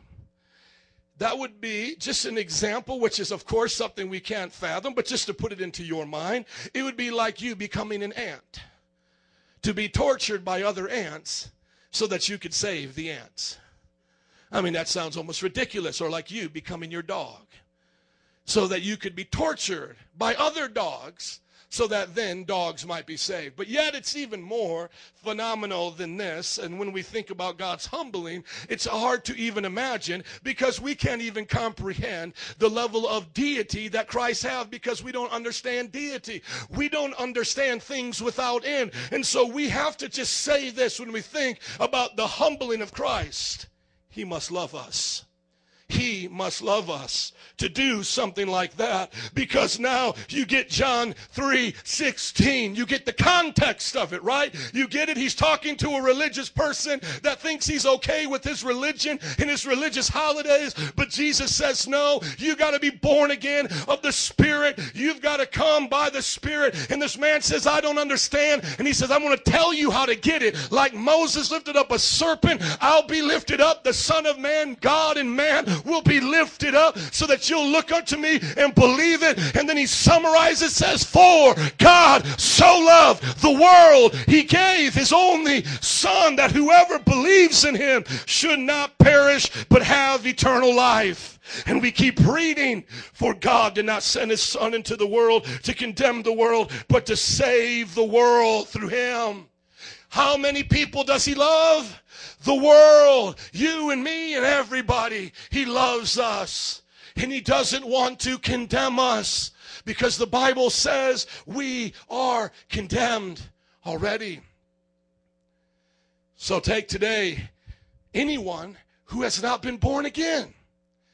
How are they in God's mind right now? If you are not born again, how does Christ look at you? Condemned.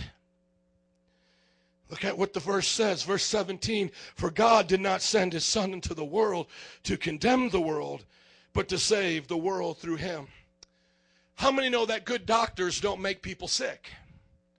Good doctors do not make people sick, but good doctors tell people when they're sick, do they not? So you could go to the doctor, and let's say you were feeling some pain around here in your stomach, and the doctor starts feeling around, and he finds out that there's a pain right here. He says, this hurt? And you're like, Oh, that hurts. Then he says, Okay, let's take some x rays. And then he takes an x ray and finds out maybe you have pancreatic uh, cancer. Now, do you look at that doctor and say, When you were touching around, you gave me that cancer? Do you get upset with that doctor, punch him in his face, and say, How dare you judge me? All he did was tell you who you were on the inside, did he not? So many people get upset with preaching like this because the Word of God pushes around into their spirit and their soul, and they get exposed for who they are. And then they want preachers to stop preaching like this. They want to go to churches that tell them that they're all right, that they're okay. And let me just ask you in that same example imagine if you did have pancreatic cancer and the doctor starts touching around and he sees that you have it, but he says to himself, Oh, it's her birthday today. I don't want to tell her she has cancer on her birthday. Oh, and she has children, and I don't want her children get upset. So I, I won't tell her she has cancer. Is that a good doctor? Is it a good doctor who says to the cancer patient, go about your way, peace, safety, be well, when they know that you're dying? How many today are going to be accused on Judgment Day, whether Christian, from the pulpit to the pew, whether Christian, pastor, or leader, for not telling their friends the sickness that they already have? How many of us will be held accountable for not telling our neighbors and our friends that without Jesus Christ, they have spiritual cancer? And for all those here today who don't quite understand this, this word condemn blows your mind. Let me help make it simple. Have you ever told a lie? What does that make you? A liar. Have you ever taken something that doesn't belong to you?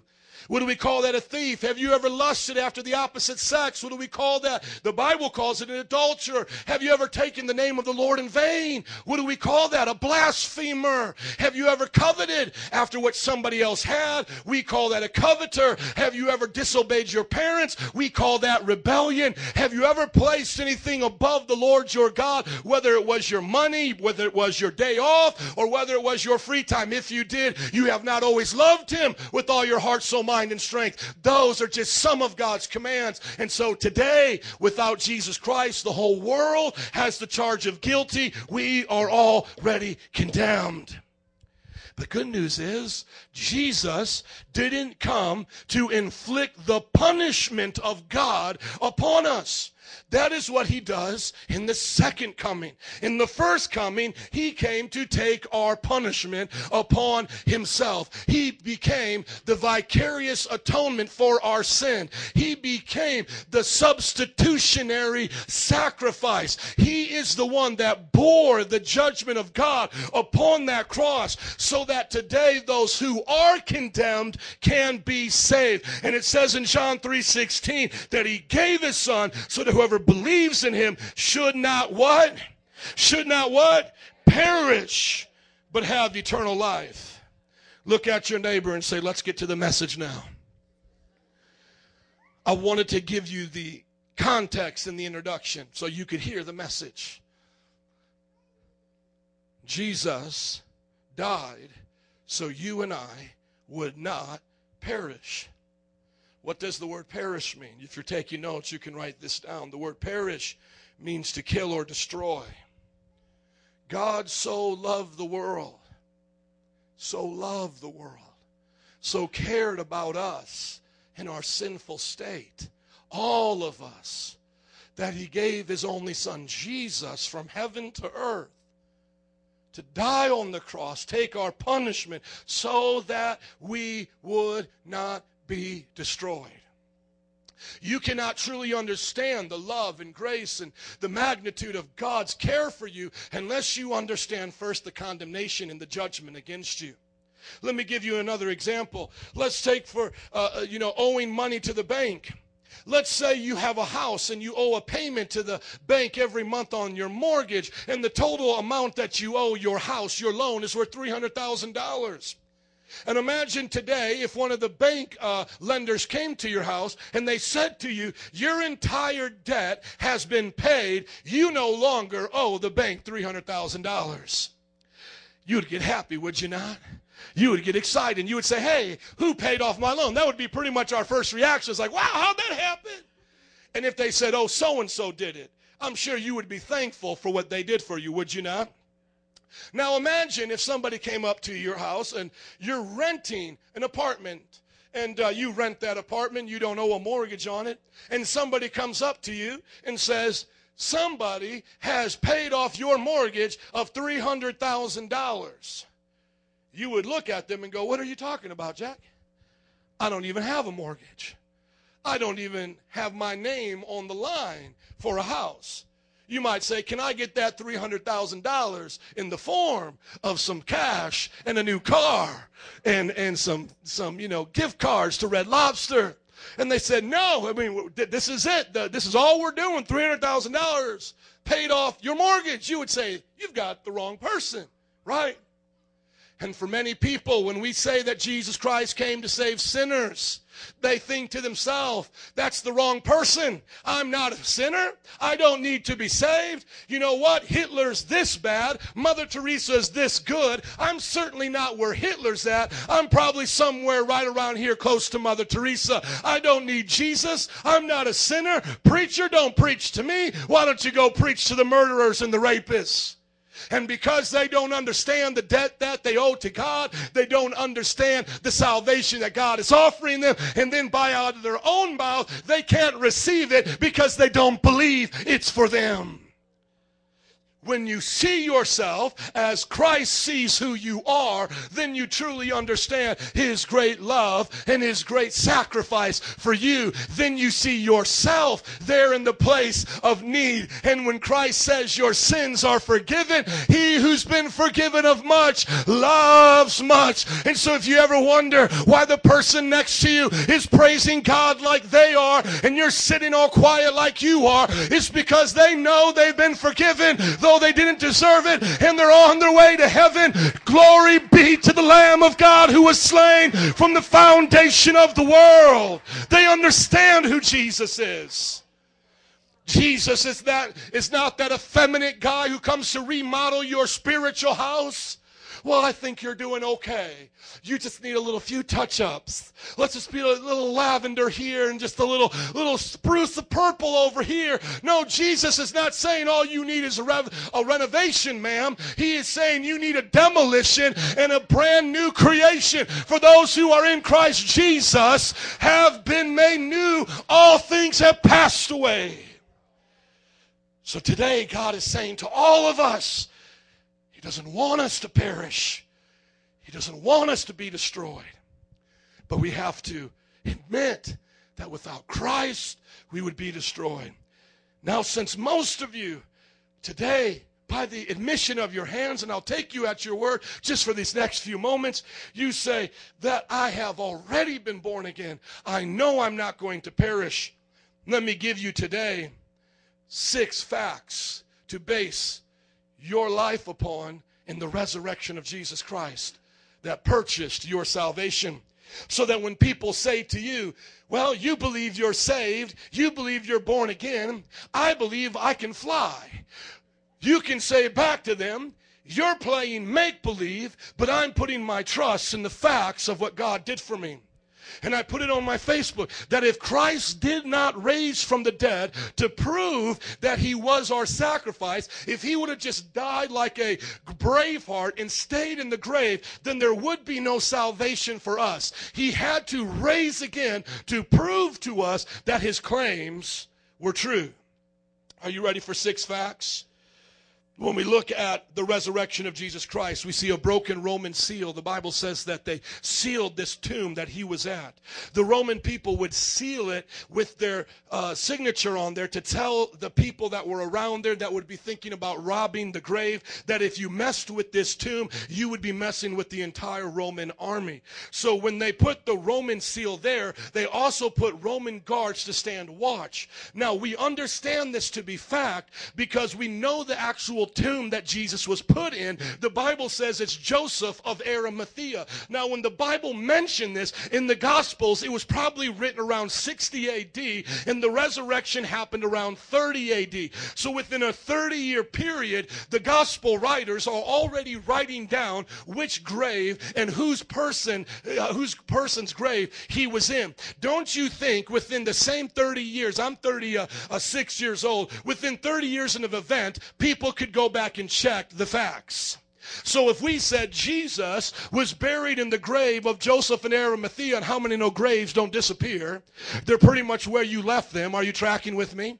You don't remodel graves, are you with me? So within 30 years, that grave is still there. They could go back and check. And as a matter of fact, as historians look back into the historical account of the resurrection, like Mike Licona, one of the greatest things that we see is that the contemporaries of Jesus never argued about whether or not the grave that he was in was empty. They all agreed to that because they knew it had been named and had been found empty. So the people who did not believe in God, the ones who didn't want to acknowledge him, already developed an excuse. And the excuse was the disciples stole the body. Well, the reason why we look to fact one as the Roman seal, as a fact against that, is because there is no way disciples like Peter, who were just cursing out to a little girl that they didn't know Jesus, so full of fear, right? Peter's so full of fear that when a little girl comes to him in the courtyard and says, Aren't you friends with Jesus of Galilee? Aren't you one of them? And he goes, I don't blank any blank know the man.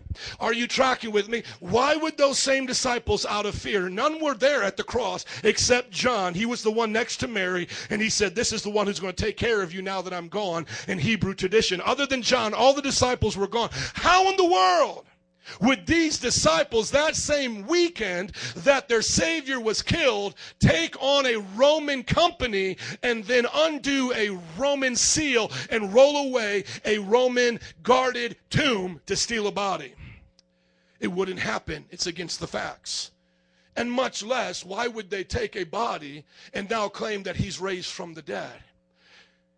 The Christians died for their faith. Over 500 of them claimed that they saw the resurrected Christ. As a matter of fact, the Bible records stories by uh, one by the, the title we now know him as is Doubting Thomas. He didn't even believe Jesus has raised from the dead. He told the disciples, I won't believe it until I touch him and feel him myself. And then Jesus says, Here you go. Why would that man ever take a mission trip to India to preach to the people there and die a horrible death by being speared on a mission field in India if he didn't truly believe he saw Jesus Christ? You might say, well, religious, religious fanatics believe things all the time. That's true. You know, there's religious fanatics like Muslims who believe if they holler Allah Akbar and run into a plane, they'll be in paradise. But they don't say, I've seen paradise. They don't say they've seen the virgins. They just have a hope to see it. But the message of the Christians wasn't, we hope to see Jesus one day. The message of the Christians was, we have already seen him. Fact number one, the broken Roman seal. Fact number two is the empty tomb. When the disciples went to the tomb and found it empty, the first ones that went there were women. And in the time of Jesus' life, the women actually didn't even have a high esteem in court. You would need at least two or three of them to account for a testimony as you would one man. So if you were trying to prove who hit your buggy on the dirt roads over there, you couldn't just bring one woman with you to Judge Judy. You would have to bring two or three women. But if you had a man, one man's testimony would be better than three women. All, all the women say, oh, snap. Okay, you might not have liked it back then, women, but that's just the way it was. But you know the unique thing about the Bible is that the first people that find the tomb empty are what? Oh, come on, shout it out. Are women. Women find the tomb empty. This is what we call evidence to hurt your case. This is evidence that would hurt the case of Christians because if Christians were trying to make up a story of the resurrection of Jesus Christ, why would they say women found the body when they don't even count as a testimony in court? It would be better to say Peter the macho man, John the young smart man, that these men found him. But yet the Bible even goes further that the women find him, preach to the men, and the men still don't even believe it like doubting Thomas until Jesus comes and actually rebukes them. So the ones founding the church are having to tell the story of the empty tomb every time they preach the gospel, having to tell how the women knew better than they did. And you know no man is going to make up a story like that. Think about it. Every time Peter had to tell the story, you could just imagine one of the women sitting down there. And Peter, who found the tomb empty? Tell us again, Peter. And what did Jesus tell you, Peter? would we not see that this would be untrue?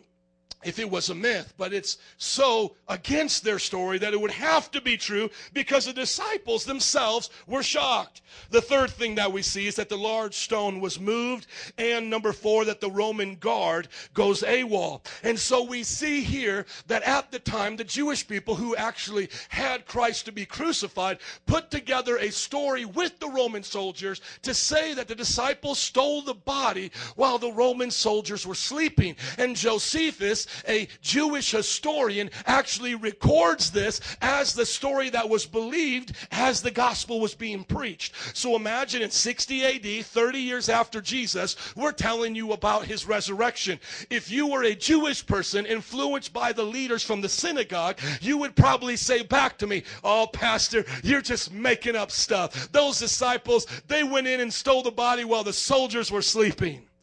For that to be true, those Roman soldiers then would have to be put to death. Number one, for Roman soldiers to be sleeping on duty, they would be punishable unto death. Number two, for somebody to have broken a Roman seal, the Romans themselves would have to capture them and put them to death. And the Romans knew at all times where our disciples were because the Jews kept having them get arrested. And so our believers were always in Roman jails. However, you never see the charge given by any Roman that we had broken their seal or that we had found their soldiers sleeping. Why? Because on that day, Sunday morning, 2,000 years ago, an angel came, rolled away the stone, knocked out those soldiers, and Jesus walked out of that tomb because he said that surely as you lift me up, I will draw all men unto me, and he is the resurrection and the life. Whoever believes in him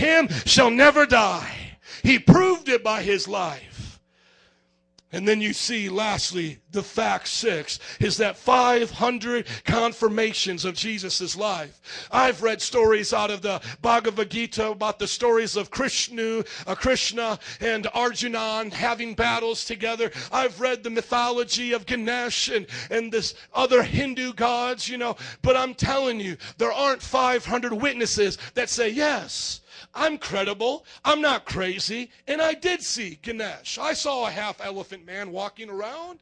Sure, I saw Krishna, a blue man that glowed. I saw him walking down the street. But when you look at the historical evidence, the number one thing that people agree upon, even an atheistic uh, uh, skeptic like Bart Ehrman, who wrote the New York Times best-selling book, misquoting Jesus, who doesn't even believe in the divinity of Jesus, actually believes that Jesus was a real person. So now with Jesus being a real person, we can't call him a myth. We now have to ask, where did he go? If his grave is not where, the, where his body is, where in, in the grave, and yet 500 witnesses say they saw him walking around, which people are you going to believe? Historians today that doubt and don't believe that he resurrected, but believe he was alive? Or are you going to believe the 500 people that were there that knew he was alive, but also saw him after his resurrection? In conclusion, today, and I will end shortly here, in conclusion, you must be born again. Your faith rests upon the resurrection of Christ and it is verified. And let me just give you something today to think about. Look with me into Luke chapter 13, verse 5. In closing today, band, would you come? I wish I had time to preach more. I really did. I tried as fast as I could. But I want to end with a few scriptures to think about today. First, I want to speak to those who are not born again, and then I want to speak to those who are born again again. Luke chapter 13, verse 1 says, Now there was some present at the time who told Jesus about the Galileans who had, uh, whose blood Pilate had mixed with their sacrifice. Jesus answered, If you're there, say, I'm there. Look at what he says. He says, And they answered, Jesus answered him, Do you think that these Galileans were worse sinners than all other Galileans because they were offered this way? I want everybody to look up at me, please. There was a story of an event that happened in Jesus' time. Pilate sacrificed unto his God these Galileans. Could you imagine being sacrificed unto a pagan God? It's a hideous story, is it not? So imagine your life. Did you know that there was uh, 12 shootings on Good Friday here in Chicago? One uh, led to a fatality. See, we don't even know. Our city's so full of violence. So somebody came to Jesus and said, Look at what happened. There was violence here. Pilate sacrificed these Galileans unto his God. Now, when I say this to you, I'm going to say it again. In Chicago, there were 12 shootings and one of them died. Your reaction probably is those people are sinners shooting each other in gangs, and they maybe don't deserve to die, but that's what they get for acting like that. Let's be honest, that's what most of us think. When these people heard about Pilate killing Galileans, that's what they thought. They were like, hey, well, if something bad happened to them, they were probably causing trouble with the Roman government. They, they probably deserved to be treated as such. But look at what Jesus says back to them. Jesus says, Do you think that these Galileans were worse sinners than all the other Galileans because they suffered this way? So he says, Do you think because these guys got treated this way that they're worse than the ones who didn't? Do you think that these hoodlums, gang members who are killing each other, are worse than you? Like, do you think you're a better sinner than them because maybe you're not doing the same kind of sin? Because isn't that what sinners think to themselves? I'm a better kind of a sinner. Now look at Jesus' words. I tell you no, verse 3, but unless you repent, you too will all perish. So somebody goes, Hey, Jesus, man, there was a murder over here. He says, You think those people were bad or worse than the other ones? Let me tell you something. If you don't repent, you're going to get destroyed too. Whoa. Somebody comes to you on the job. Hey, man, you hear about all those shootings, all that crazy stuff going on? Yeah, if you don't repent, you will perish too. That's the equivalent. Now let's keep going.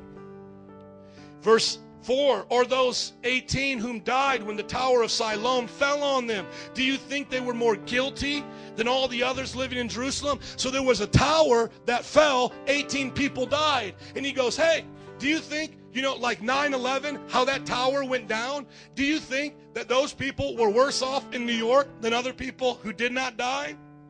He's speaking to those who justify themselves. And he says, I tell you, no. But unless you repent, you too will all, everybody say all, all perish. So, just a few seconds here to speak to those who are not born again. If you think to yourself, I am not as bad as a sinner as so and so, I will not perish. Jesus says to you, repent of your sins or you will perish likewise. Any kind of disaster that you have seen is just a type and shadow of a disaster that Jesus Christ is going to bring. Jesus said this that if you see something happen in this world and you fear a man and you say, Oh, I don't want that to happen to me. Jesus says, Don't fear man who only kills your body, but fear God who can throw your body and your soul into hell. That's what Jesus said. So, everyone here not born again, get born again today. Jesus Christ loves you. And then let me just read this here to those who are born again. How many born again saints do I have here? Can I hear an amen? Amen. Look at First John chapter 1. This is my last scripture. This is my last scripture before my last scripture. First John chapter 1 verse 1. This is what John, the same man who wrote John 3:16, this is what he said, that which was from the beginning we have heard, which we have seen with our eyes, which we looked at and our hands have touched, this we proclaim concerning the word of life. The life appeared, we have seen it and testified to it, and we proclaim to you eternal life. Everybody say eternal life, which was with the Father and has appeared to us. John says, What I told you in my gospel about Jesus coming to this world and dying for our sins and Him giving His life for us, He says that is true. He says He is eternal life. So, what is the opposite of perishing? That they would not perish but have eternal life. What is the opposite of perishing? It is life eternal. Come on, what is the opposite of perishing? Life eternal. The Bible says that He wishes we would not perish, but have life eternal. And John says, We've seen it and proclaimed it to you. Would you stand to your feet today? In closing, now would you put up John chapter 10, verse 10? Altar workers, would you come, please? We're glad that you came today. We hope that you live for Jesus. I've given my life to preach like this, and I appreciate you being here, but I hope you live it. Be a disciple of Jesus Christ. If you're a part of this church, join discipleship. If you're not, find a good church and join discipleship. You can start here. But without Jesus Christ, you will perish. This is what he said in John chapter 10, verse 10. Jesus speaking, he said, The thief comes only to kill, steal, and destroy. I have come that you may have life and have it to the full. What you've heard today is the gospel message. I pray that you accept it. Let's pray. Father, we thank you for this service. We ask that, Lord, you would be with us now as we go our separate ways, that you would teach us to live for you, to not turn our lives, God, into something that disgusts you, God. You said there's many who know you, claim to know you, but their lives are detestable and disobedient, not fit for any good thing. Lord, I pray that hypocrisy would end in this church that hypocrisy would end in this nation for those who claim to love you, would live for you. God, you did it that we would not perish. Every head bowed and eyes closed before we leave out of this place. Would you search your heart? Would you search your heart and see if you need to, number one, be born again or to repent of your sins as living as a Christian? because you have not been keeping his commands. If that is one of you today, if you are either not born again or you need to be uh, forgiven and get right with God, when we dismiss for worship, I'll ask you to come forward. I hope that you do, but search your heart right now. God, don't let anyone leave here and perish without knowing you, Jesus. Don't let any Christian, God, in their conscience leave out here with sin without being grieved, Father. Let them, God, be called to eternal life. Beckon them, Father, to come. Draw your sheep today. And for all those who know they're born again, would you raise your hands with me for 30 seconds and say, Lord, I thank you for abundant life. Help me to live it every day. Help me to live abundantly every single day. God, let me follow your word. You said in 1 John chapter 4, those who are born of God do not keep on sinning because God's seed remains in them. They cannot go on sinning. Father, I pray that the abundant life of holiness would be ours. No excuses, Father. May our hearts burn for you. Come on, a few more moments. Ask the Lord to set you on fire, to be a preacher to this nation. Ask Him to raise up your family as a light in your neighborhood, to be a testimony on your job. Come on, Jesus, we thank you for this life. You didn't save us by good works, but you predestined us by your grace to do these good works. We are your workmanship. We should be devoted to living a life of faith and works for you, Lord. Do it in Jesus' name. We glorify you today. In the name of Jesus. If you love him, can you say amen? Amen. God bless you. You are dismissed. If you need prayer, we're up here for you. If not, we'll see you next time. If you need prayer for anything, come on. We love you. Worship band, would you take us there? We're singing Thank you, Jesus. We glorify the Lamb today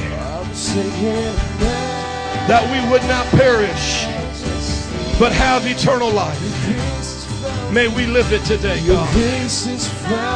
May we live it every day of I